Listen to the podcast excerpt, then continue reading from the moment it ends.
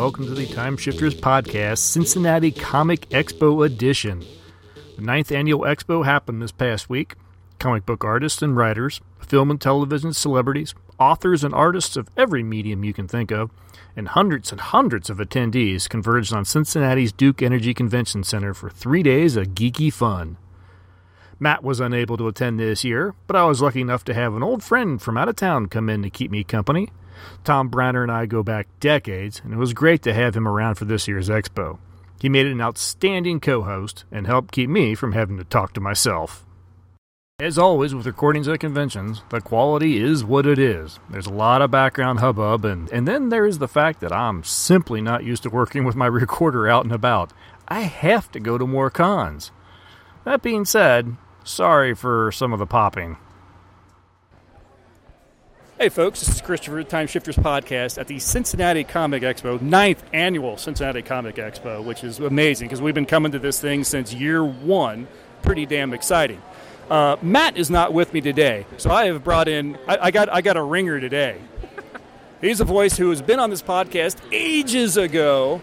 I think my, my, my friend here, Thomas Briner. Tom, welcome to the Cincinnati Comic Expo. Why, thank you, Chris. I'm happy to be here. now, your voice was heard on this podcast, I think, once before. Yes. Cowboys versus Aliens? Yes. Is that the yes. film we all saw? Yeah, no, that's the one that we went to. Yeah. Yeah, everybody, we all did a big roundtable discussion afterwards. We did. We did. So it was, a, it was a bunch of us. Well, welcome back to the show. It's awesome Thank to have you. you here. It's great to be back. So yeah, we just got in the expo after go, going through one line and then another line and, and waiting and then getting through another line. Unfortunately, security has made expos a little more interesting than they, They- used to be. Yeah, no, the uh, the security's a quite a interesting, and their layout. That they've got a little work to do around here. Uh, it was clear that we were getting a little struggle just trying to get into the door. yeah, they need to find a better way. Unfortunately, because of where the we're at the Duke Energy Convention Center here in downtown Cincinnati, and because of where it's located, there's not much you can do on the outside as far as trying to get people in. And then what do you do with them? Where do you put them? Right. So they do have to. I, I think they're they're doing as best they can, maybe with what they got to work with. Absolutely. But uh, but yeah, I kind of feel like Traffic flow could use a little work. Traffic Signage flow- would do a good job. a little extra signage, a little Yeah. extra signage might be good because we were standing in a line for a good five minutes to find out that wasn't the line we should have been in. That's how these things go, though. Yeah. Yeah. So anyway, um, you're down here at the expo. I mean, uh, what what are you looking forward to? Do you have any? Um, you know, are you looking for forward to anything in particular for this show? Are you looking for anything? Are you looking to see anybody? What's the what's your draw this year? Oh well, uh, actually, they've got a tremendous amount of guests here. Uh, I love the the sheer number of voice actors from GI Joe that are going to be here. Uh, having a nine-year-old that's getting into GI Joe quite a bit, it's a great pull. Uh, all about the collectibles too, especially with him in tow. Um, always Summer Glau's always a big, big pull for me. I won't deny. We Uh, share we we do share share an, uh, an affection for Miss Glau. Yes, no, she's fantastic. Uh, go out of the way, watch anything with her in it. Uh, but I mean, Clark Gregson or Greg Clark Clarkson. Gregg. Clark Gregg. Clark Gregg, yeah. I, I knew I was going to say that wrong, but no, I, I think he's fantastic. So I'm hoping to catch a glimpse of him at least. Yeah, they got a few. Uh, a few. We'll be able to catch a few of the Q and A's if we hang out here long enough today. Yep. We can get a few of the Q and A's with them. Um, fingers crossed that we happen to come across one of their tables at a slow time, and maybe Yeah. maybe I can actually you know get five minutes. That that'd be be, nice, fantastic. I know we'll how see. these things go. Yeah, it's it can be a little rough, especially where it looks like they how they have it laid out this year. It's a little bit more standoffish Ah. for the media celebs. Ah, man. Yeah, but, but we do have plenty of other guests. There is a guy, uh, I think his name's Brian Colin. Remind me if we used to play this game. He was a game designer. He is a game designer. Yeah. The game Xenophobe. Do you remember? It was a three-person scrolling shooter. You walk through the space station, Yeah. all the aliens try to get you. Do you remember this game? I do I think if I showed game. you screenshots, you would No, no, no, absolutely no. I remember this game. yeah. Well, he helped design that game as well as the game Rampage. Oh, as well as many others. Those are the two that really jumped out as like, I know those games. Fa- That guy owes me a quarter, at least. Th- thanks to the movie and just the campiness of trying to bring a Rampage to the big screen, uh, I'm just like all about Rampage lately. So it was a Very lot cool. of fun. I haven't seen the film yet. So it's It looks like it would be just it's a film I want I to see. Oh, I mean, it's an arcade game. It, it, it is a con- a stand at it box arcade game. There's no story to the thing, so they could have fun doing whatever they wanted. And I think they actually, it was not bad. And, Good, well, yeah. It's The Rock. It's you the. It's, you can't it's go Dwayne wrong Johnson, Rock. exactly. I felt that way when I just recently watched him in Baywatch. it's not About a the good. on- it's about not the only reason to watch it. It's not a good movie, No. but No. I'll be damned if I didn't enjoy it. It's kind of like you know there was moments in that. You know what? I, I'm not going to go down that rabbit hole. This isn't what this is for. We're at the Comic Expo. Let's not talk about Baywatch. But anyway, so yes, they have a Yes. game designer. He's here, so I think I definitely will get a chance to talk to him a little bit. So that's got to be a. I, I want to get his his opinion on okay, you designed a game and now that game is a movie. Right. You know, I, I've seen people do comics and I've talked to them about you know your creation scene on the big screen or anything.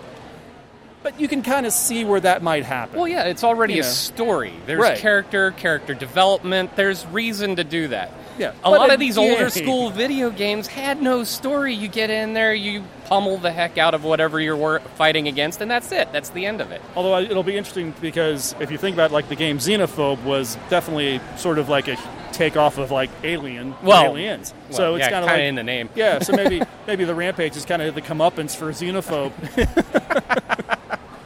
But no, yeah, and I gotta say, uh, lately I've been all about Ready Player One, uh, the movie and the book, and appreciating the, the good and the bad of both.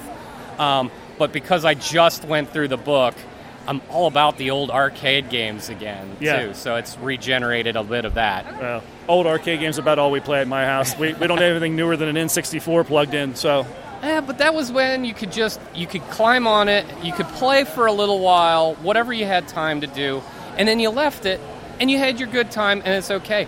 A lot of the newer ones, you got to devote so many hours to it because there is an in-depth story and all that and and if you don't have that kind of time, it's hard to get the enjoyment out of it. Exactly now you are still a little bit more into the comics than I am. Matt was kind of my more of my comic geek, uh, comic nerd for me. I was, I was looking forward to really kind of writing on his his knowledge and everything.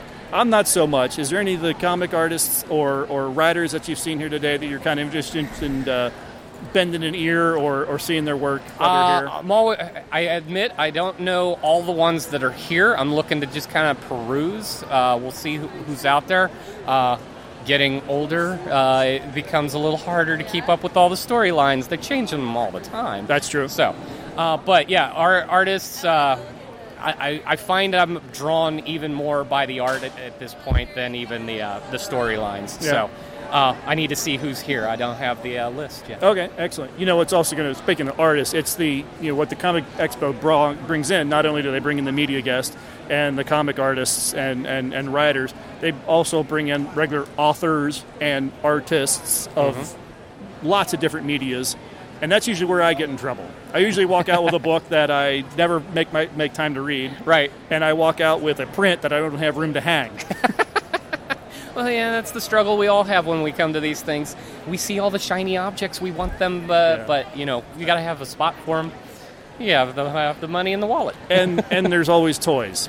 There there's always somebody with a toy. I have never gotten away from my love of the toys.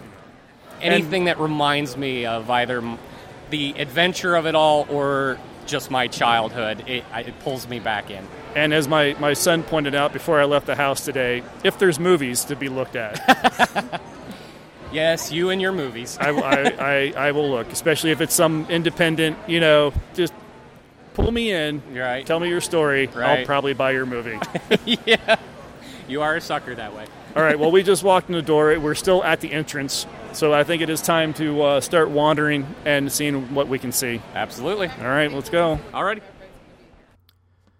Tom and I stopped into Cary Elwes' Q&A, moderated by Comic Book Central podcast Joe Stuber. It was an amazing hour. Cary Elwes was so much fun to listen to. He told some really fun stories about his experiences on Princess Bride, Robin Hood Men in Tights, Twister, his television work, and even some of his own personal life. I recorded some of the talk and I wanted to share with you a couple clips. This first one was an answer to one of the fantastic questions put forth by a fan. What was it like working with Mel Brooks?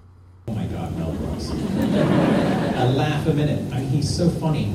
Every day was just joyful, much like it was on Princess Bride. I can really don't remember a day without laughter. I mean, Mel was very funny because he would do things like, for instance, I had to shoot a bow and arrow in the film, and and literally two days before we were supposed to do it, he goes, We're going to move the, the, the archery scene to tomorrow. I said, well, I, I haven't practiced or anything. Don't worry, don't oh. worry. You'll get it.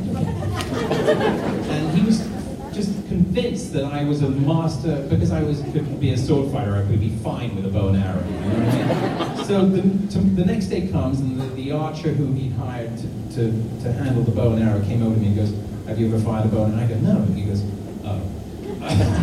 he goes, "Well." You know, it's sort of trial and error, but let me try and teach you. And he sort of did a couple of quick lessons, and he obviously was a professional and hit the bullseye each time. And I was just hoping so. Sure enough, Mel comes up and, Okay, let's shoot this.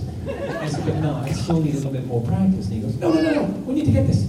Everybody's hungry. It's lunch. It's lunch. we gotta get it before lunch. Get it before lunch. I said, but really? He goes, Yes, yes. Come on, come on. Let's do it. Let's do it. So I get up there and I fire the first arrow and it, it just goes into Ventura County. And then the second one, you know, hits a cat in a tree. The third one goes in the ground and Mel's No pressure. Everybody's hungry. No pressure. and on the fifth take, I hit a bullseye completely by mistake. I had no idea how I did it. And if you look in the film, you can see the complete shock on my face as I pretend that it was all very cool. And literally after I said my line, I, you know, Mel turned around, Okay, that's lunch. watch how he directed every day. This, sorry. Uh, so yeah. So as well as a talented actor, he's also a pretty. He does some pretty good impressions. this next clip is him discussing the difference between the two comedic legends he's worked for, Rob Reiner and Mel Brooks. You know, good question. Very good question. And, and nobody's asked that before. It's a good question because Rob made, was, was sat us all down at the table read, and he said, "Look, I want you guys to play this very close to the, your cards, very close to your chest. I don't want you to play for the laughs. The laughs are already there. You don't have to force them. You don't have to play. By the way, Ian, tell Billy Crystal that. But you don't have to play for the laughs, right? Just just say the line as written, and I promise you, you'll get the result you want. And because you know, Bill Goldman had written the screenplay back in back in 1973. So it was a very well-honed screenplay, not much room for improv, although he did let us improvise a little bit, Rob. Like I came up with the whole, there was nothing about being mostly dead body language. I invented all of that. And I, I told I told Rob, I think we should have Andre nod for me. Then we get to see his hand on the side of my head, which would be great. So he, he there was room for that. But with, with Mel, it was all about, is it funny?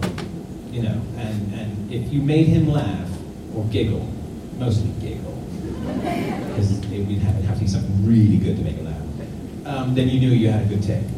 And so for him, it was just more about, as you say, the farce. But with Rob, it was very much about playing it for being real.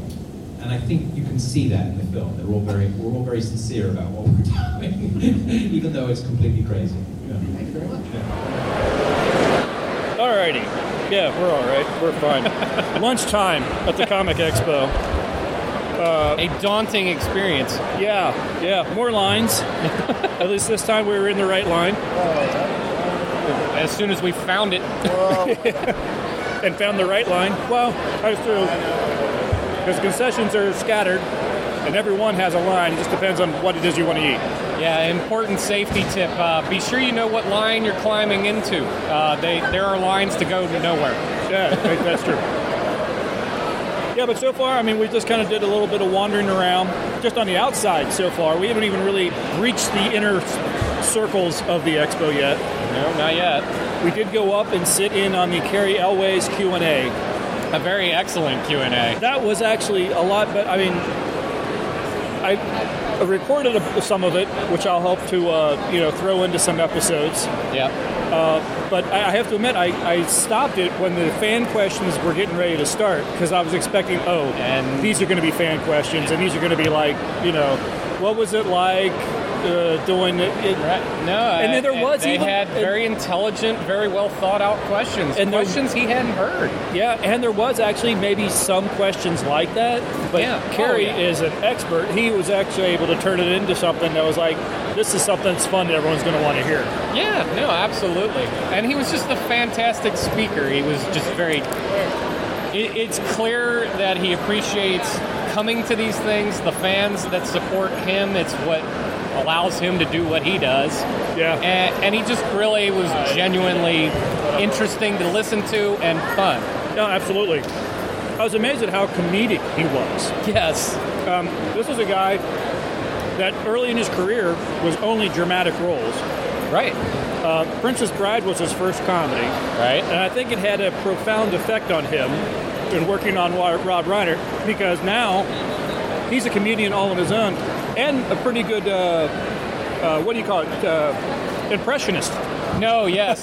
no, we were delighted to uh, hear people ask questions about his experiences with Mel Brooks, of which he broke into a spot on impression of Mel Brooks. As you close your eyes, you would have thought Mel was in the room.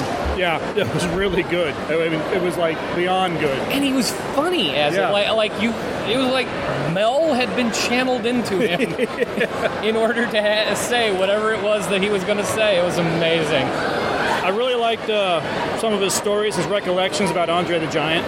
Yes, no. That was really nice. I mean, he ob- he honestly had affection for the man. Yeah, and uh, I never got into the wrestling culture, but it was hard growing up in the 80s not to like the early WWF, the, the Hulk Hogan's, the Andre the Giants. And Right.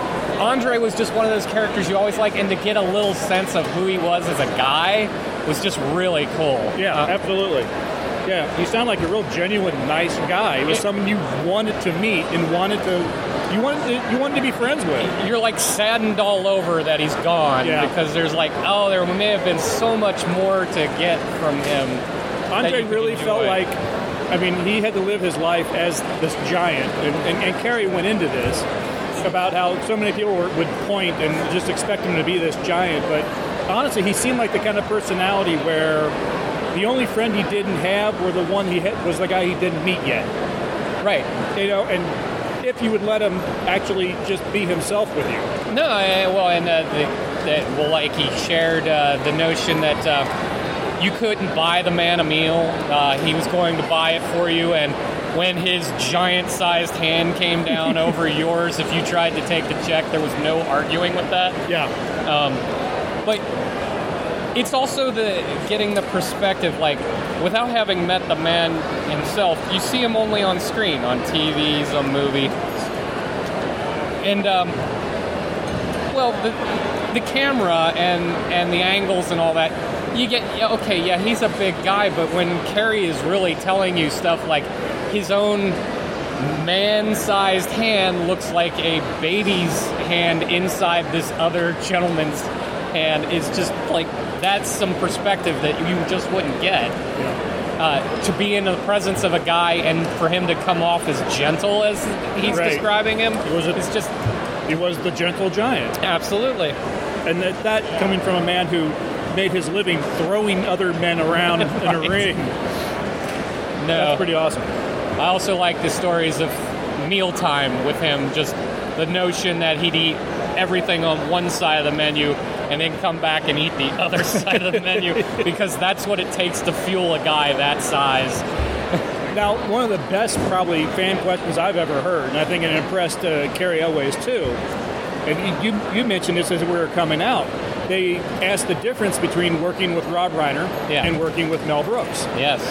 A great question because No, two fantastic. very two comedic directors, very different, uh, very different at how the type of films that they made. Well, yeah, and uh, the, the perspective that he gave that uh, Rob actually grew up around Mel.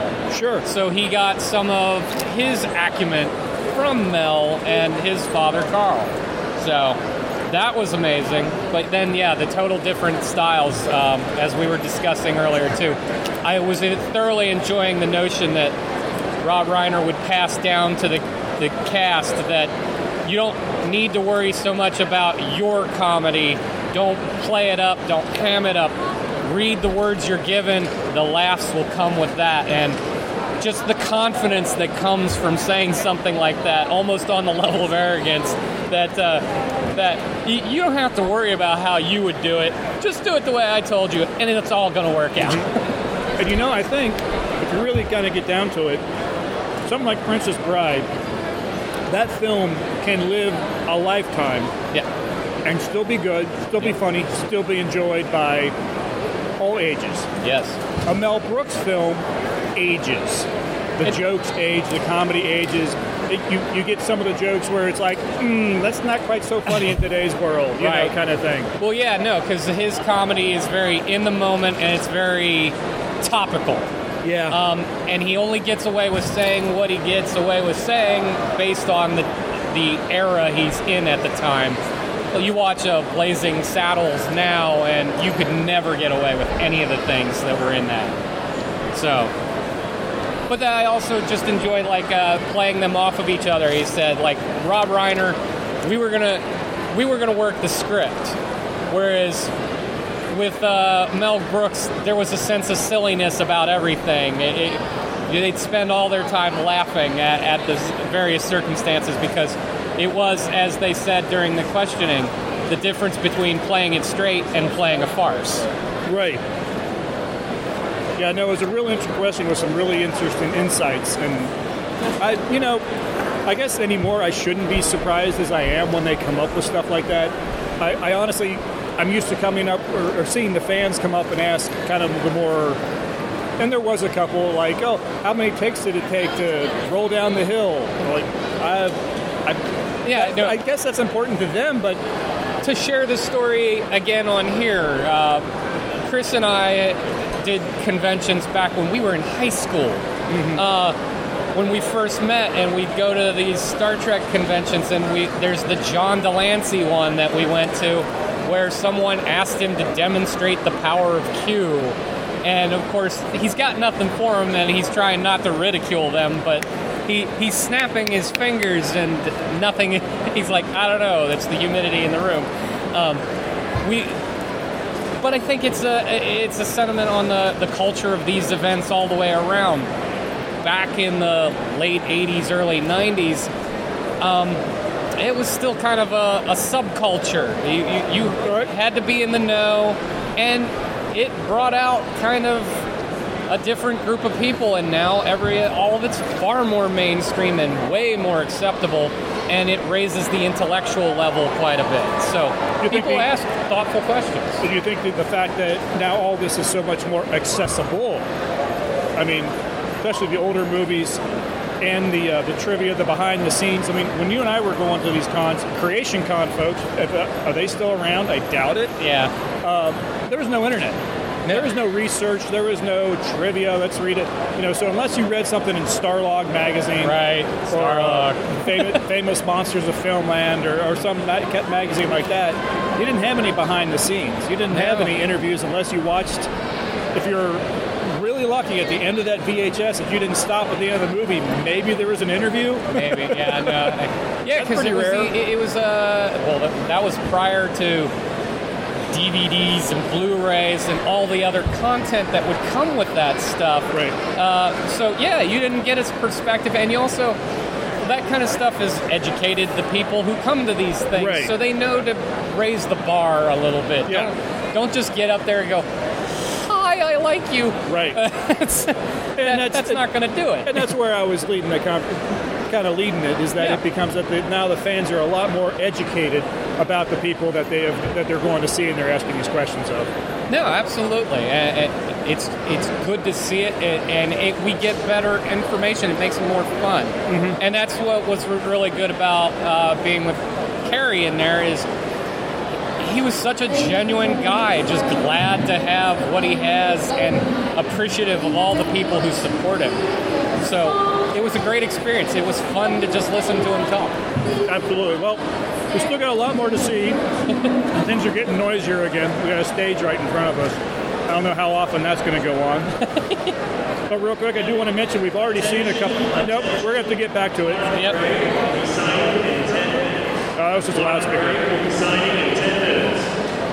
Did I win something? No, no. Damn. But just on the outskirts, we have seen a couple of really good uh, artists already, which we knew we would. Mm-hmm. Mosaic fan art, folks. MosaicFanArt.com. Look this guy up. If you can afford it, his pieces are incredible. He does everything with glass, just broken glass, just mosaics, and it is fan art mosaics. I mean, it's exactly what it says.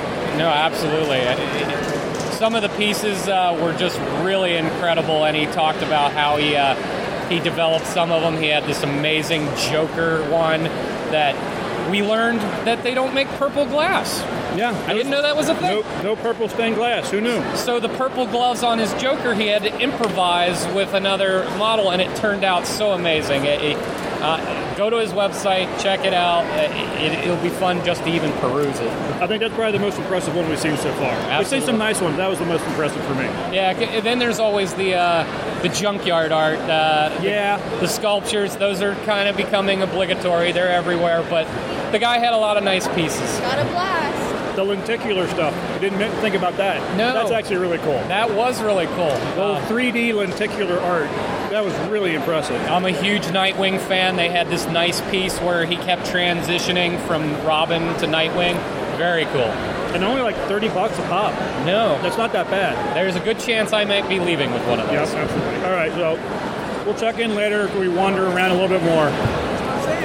Our next Q&A was with LeVar Burton. Now, LeVar is no stranger to conventions and the questions put out by his fans. But this crowd was pretty amazing and kept him on his toes.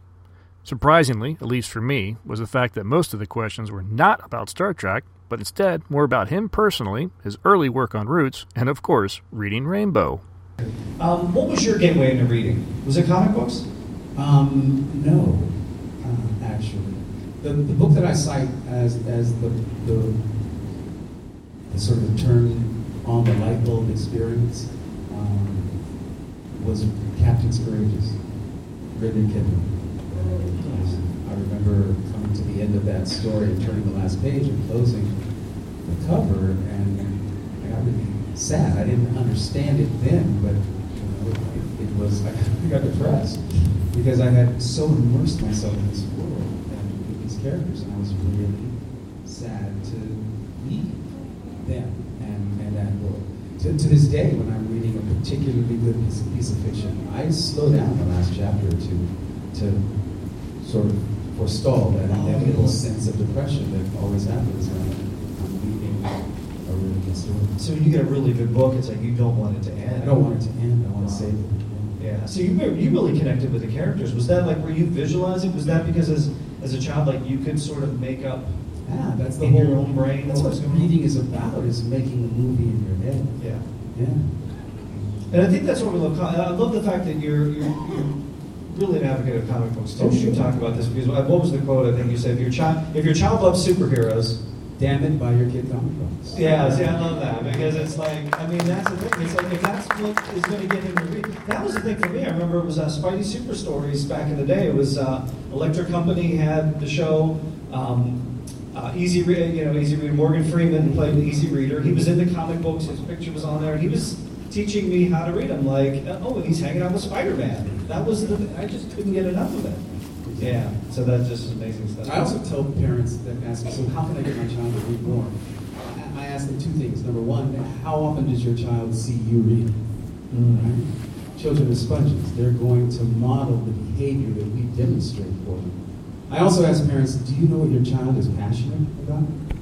Because it is our passions that tend to drive our reading appetites, which is why I say if your kid loves superheroes, then buy the comic books. You never know what that eight-way experience, like you mentioned, is going to be. And that's going to take communication between Parent and child. You've got to talk to your Very good observation. and listen to your children when they're talking to you. That could be tough, but yeah, that, that's that's a good parenting tip. so, that's good parenting. Sometimes you just want to shut them out.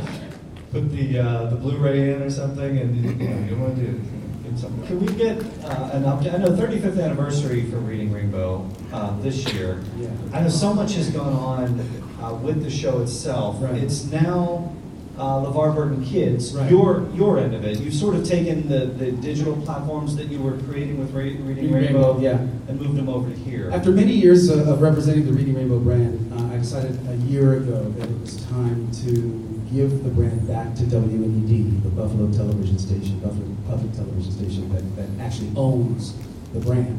Um, I felt like I had done everything with the brand that I could do, including reinventing it for a new digital generation of kids. And um, after being associated with that brand for so many years, I know that people are always going to make that association, and I'm still doing the same work I've always done, only with a brand that I own, which is LeVar Burton Kids. Again, just sort of taking control. Of Yeah, taking You're- control You're the boss. of, of, of my destiny, my life, and, and um, What do we need to know about it? Like, I mean, what's out there for parents? What, what can they get? Well, our, our product, the one that, that, that we developed with the Kickstarter, is uh, a digital library. It's over a thousand now books in the library, uh, 250 some odd video field trips. The So- Skybrary. It's, it's called Skybrary, uh, and it's an app on um, all Android devices, uh, on Apple iTunes. Uh, it's on the web uh, at LeVarBurtonKids.com. We also, part of the Kickstarter money was dedicated to help us build a version of that digital library specifically for teachers to use in the classroom. It's called Skybrary School. And, and in addition to the books and videos, there, you know, there's a, a a dashboard for teachers. Uh, they can download lesson plans. Um, they can roster 35, 40 kids, um, track their reading progress, recommend books to them. So it's a pretty robust um, aid for teachers to use where supplemental reading in the classroom is concerned. So um, I'm, I'm really proud of what, what we're still doing. Good on you. Next question.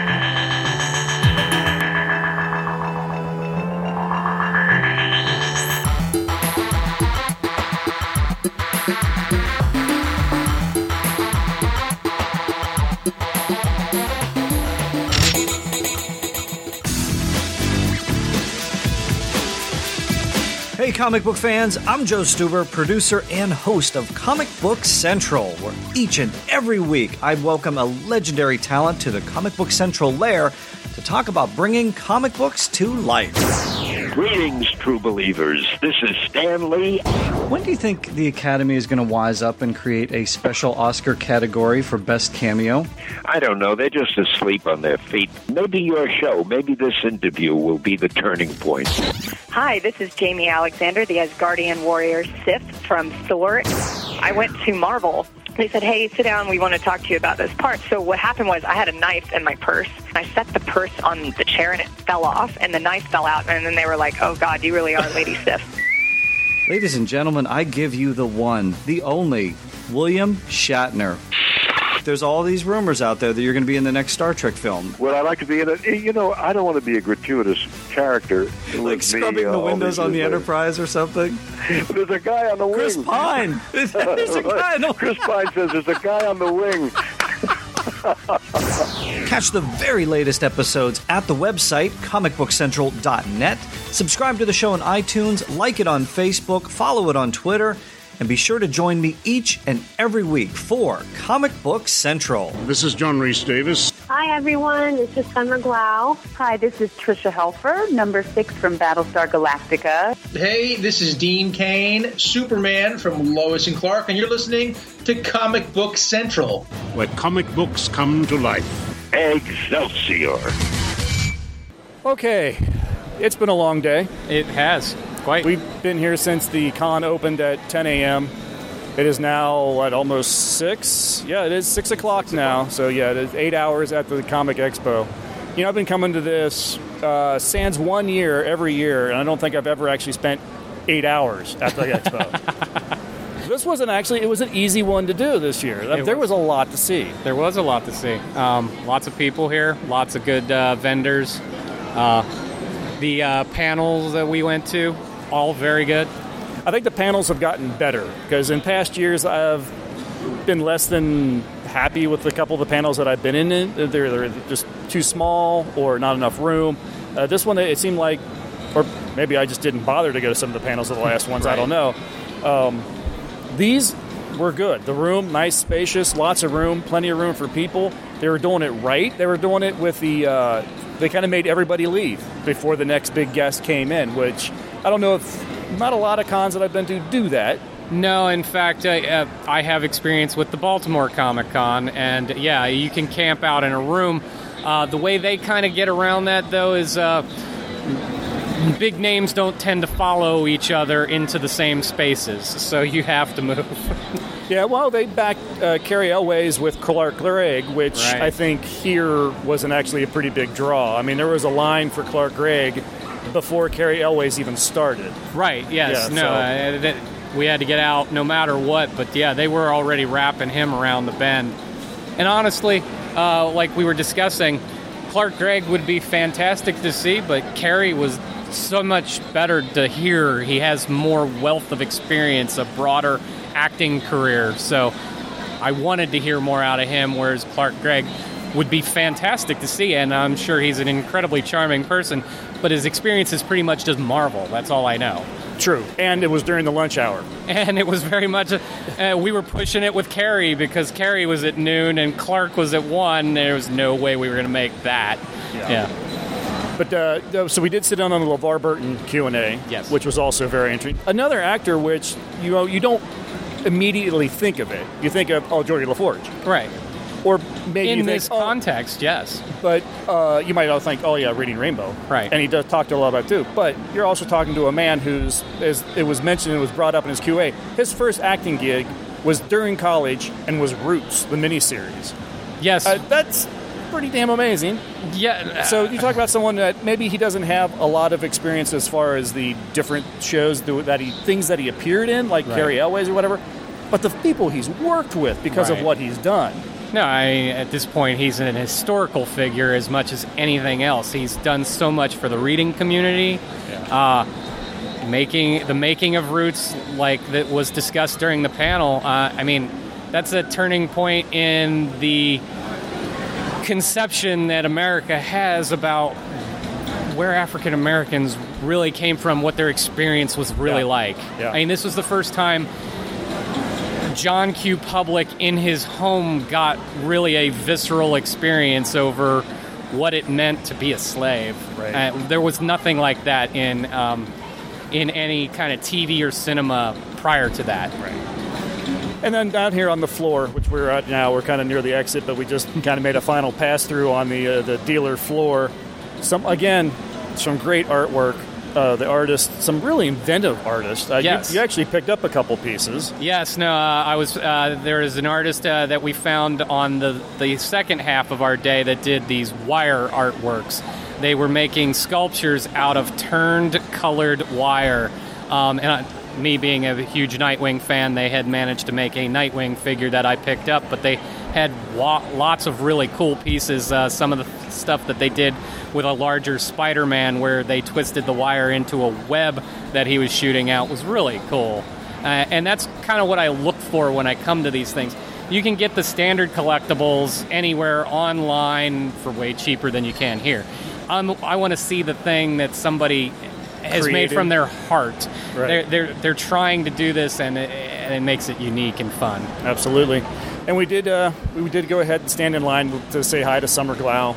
Couldn't, Yes. couldn't walk, couldn't leave without saying hi. I don't do that very often with very many. I'm not a starstruck kind of person. Not that I was starstruck with her necessarily, but she was just one that I really wanted to meet at some point. She's just so adorable. I love her work. She's just so sweet and sincere, even when she's a Terminator kicking ass. Exactly. yeah. No. It's Yeah. hard not to love her while she's shooting at you. Yeah, and she hasn't done a lot in recent years. Uh, you you asked her. Yes. She said she's busy being a mom. Yep. And you know, good on her. That's a tougher job than anything else she's probably done. Oh, absolutely. Trade Uh, got to show off my little man to hers too. Uh, uh, Uh, the- uh, for, for, for the listeners, little man, he actually has a son. He didn't Yeah. show off, you know, don't take that the wrong way. Oh yeah, And that's why we're leaving. Tom, Yeah. Tom showed her his little man. I've been asked to leave. No, no. Uh, yes, my, my son Jack. Uh, she was uh, oohing and eyeing over his photo, which he would get a big kick out of because he's seen her in some things too. Very cool. Yeah. yeah. But no, she was very nice and very you know pleasant to talk to once again. Um, I, I was happy. I just re- I just said hello, hello to her. Right. And just, and just said, you know, I don't remember. We interviewed. I interviewed you, you know, back in 2010 over in Denver. And I, I was happy to just get the. You do look real familiar. so I'm like, good enough. I'll take it. And on that note, he's going to continue to wear the shirts that he does just so that he can be recognized. Uh, yeah, exactly. this, this will now be known as my Summer Glau Talking To shirt that I'm wearing. And uh, this is the one I'm always going to wear if I ever have the opportunity to see Summer Glau. Absolutely. Yeah. So, I uh, need more opportunities to see something. You know, it makes us sound like a little bit like Leches or something, maybe. But honestly, she is just one of those actors that, for some reason, whenever I see her name come up in a you know and special guest star or appearing, it is like, oh, that's cool. I I just like her. And actually, having talked to her and interviewed her, uh, you can go back and listen. It, it, it's in the interview archive over at TimeshiftersPodcast.com. Um, we had a fun time. We had a real interesting discussion, and it was like, I want to keep having that discussion with her. It's a shame I haven't been able to have an opportunity to sit down and like, okay, we talked about this. Now I want to talk about this and this and this. yes, no, uh, and well, uh, the Lech part aside, she is a very attractive young woman. Uh, but what it is is what draws you to her, I think, more than anything, is she just has that approachable quality to her. Yeah. Um, even just meeting her in line, and, and and of course she's going to be nice. This is part of the job. But I mean, you could have a conversation about anything. I, she talked about her kid. I talked about mine. We could have probably done that for a while if Yeah. uh, if there were time to do it, and you felt like that would be an okay thing to have happen. She's So- personable. She I mean, is. that's She's the best way to explain it. Which is why you look forward to seeing her in things because you're like, I like, I like her. I want to see her in things. I want, I want to know what she's doing, and, and I want to, bel I can believe the character that she's playing. Like we were saying, you'll like her even if she's shooting at you. I mean, you just can't not. Yep. Yeah. so much drama. But uh, all in all, I'd say this has been a, uh, a successful and, and a good expo. The crowds have been fantastic, so there is no doubt that we will see a 10th Cincinnati Comic Expo in 2019. Since we just have to wait in line even just to walk down an aisle, I would say that's a likelihood. Yes. Yes, yeah, the crowds have been very good. There are a few spots on the dealer floor that they need to work on opening up a little bit. There are some serious bottlenecks where Yes. the aisles just get really thin and there's barely enough room for one line, much less two, or in case of conventions, three or four that all try to go through this, you know, on opposite directions. And, and if we hadn't mentioned it before for a Comic Con, it's very thin on the comics. It is still a little low on comics. They seem to be all kind of like sequestered to one end of the room. Yep. And they are there, but they're not as they're not as big as you would expect. Or, or uh, Queen City Comics is down here. Kudos to Uh, Queen City. Uh, what Comic Book World I think I saw. Yep. And then the, most of the other booths just kind of felt like they were the kind of people who this is what they do. They go to Comic Cons. They don't actually own a shop. Right. They just kind of travel from the Comic Con to a Comic Con. And it's like, I just they, they feel like they're just pulling stuff out of their basement to get rid of. Yeah, there You were feel like you're at somebody's rummage sale. there were a little too many of those where, uh, yeah, uh, hey, I have stuff that I need to get rid of. I'm just going to come here and try to hawk it. Yep. It- It's worth fifty dollars to buy an eight by eight booth and just set out a bunch of boxes and see what I get. Ooh, look, Hagrid. yeah, we do. Yeah. The cosplay has been strong this year. I think it's just one of the stronger years on cosplay that I've seen. It, it's such it's becoming such a growing thing. I mean, and, and it begins to become far more acceptable when these things come up. That you're almost out of place if you don't come in at least something that says you belong here. Right. Like, yeah. like we're in fairly civilian attire compared to most of what's Yeah, we keep here. getting looks like freaks. yeah, totally. So, no, but it's been a very good, uh, very good convention and a lot of walking. yes, a lot of walking. I'm looking forward to sitting down to some dinner. sitting down to some Sitting, dinner. sitting. But if you had to, uh, if you had to sum it up, if I asked you, you know, what's the highlight? I, you know what? I would have gone uh, early because I really wanted to come and see Summer. I, I, I really did. So that was a big draw. Uh, honestly, though, the big takeaway was Cary. Cary Elwes was awesome. Yes. he's just so much fun to listen to. He's so genuine. He's so appreciative of the of where he's at in his life. It got brought up way too much that if he were to die now, that he'd be a happy camper.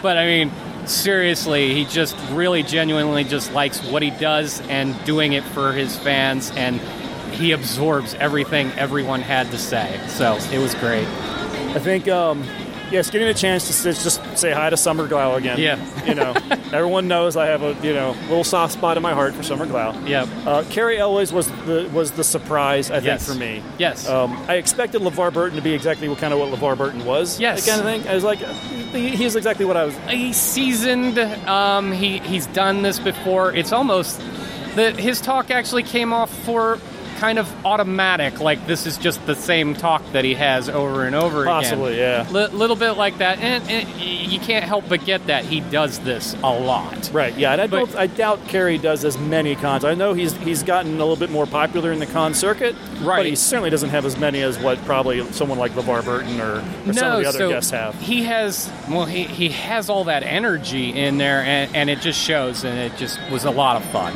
Yeah, absolutely. I think the, the only thing, thing second maybe to Cary was uh, our brief discussion. We didn't get it on recording because I was stupid enough not to turn the thing on in time. Really, is uh, was it Brian Collins, the Brian- game designer? I Yes. think we might have mentioned in a previous one of our recordings or whatever. I got far more chatty with him than I was even expecting to. Yeah, it was kind of one of these things like, oh my gosh, we're really talking to him, and this is great. This would make great recording. Right. And it's like, can we start over? but I think now, now that I've met him and realized how gregarious he seems to be, I think he's, he's somebody I could probably try to reach out to I outside of the con and, and get him on Skype or something like I- that. I, think I- I'm absolutely going to. No, uh, he was fantastic to talk with. Uh, he was awesome about everything to do with the Rampage movie, Yeah. as well as all of the work that he's done to I should probably see the Rampage movie before I talk to him, maybe. You should. Yeah. Uh, uh, it, it's definitely worth a watch because it's just fun. You can divorce yourself from anything because there, there was no expectation. Everyone expected that thing to just suck. so if you start at that low bar, it's easy Right. to go from there. But I mean, just talking to him about that, talking to him, I didn't even know he had anything to do with the Discs of Tron game. And to learn that that was basically what kind of launched his career into the video game world, Right. And that was a that was a, that's still a favorite of mine. Yeah, I apparently the job he didn't want. Yeah, it was, it was a job he didn't want because he wasn't expecting to to do video Anything game it, anim- right. animation. He was expecting to do the artwork on the side of the panel. See, I didn't look it up. Did he say he, he just did an animated feature or something like that? Yeah, I don't I don't know know what what, it was. was. I'm going to have to look that up. I, I we could wander over there. I could have wandered over. Could, could we could ask him? Right. Um, but yeah, I definitely have to look look that up a little Yeah, bit and, no. and talk to him. But no, more. he he was a that and that was the thing. Uh, as I'm standing there having a conversation, I'm not expecting to just kind of get kicked off like that.